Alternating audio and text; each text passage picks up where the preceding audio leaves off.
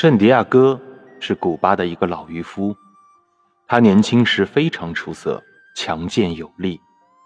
他曾经和一个黑人比赛搬腕子，比了一天一夜，最后终于战胜了对手。到了晚年，他的精力和反应都不如从前。老婆死后，他一个人孤独的住在海边简陋的小茅屋里。有一段时间。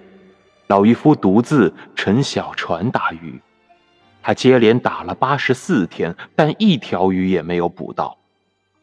本来还有一个叫做曼诺林的男孩子，总是和他在一起。可是日子一久，曼诺林的父母认为老头的运气不好，吩咐孩子搭另一条船出海。果然，第一个星期就捕到了三条好鱼。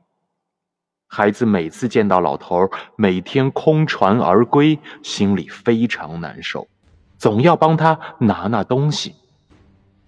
圣地亚哥瘦削憔悴，后颈满是皱纹，脸上还长着疙瘩，但他的双眼像海水一样湛蓝，毫无沮丧之色。他和孩子是忘年交，老头教会孩子捕鱼。因为孩子很爱他，老头认为自己已经年迈，体力不比壮年，但他懂得许多捕鱼的技巧，而且决心很大，因此他仍是个好渔夫。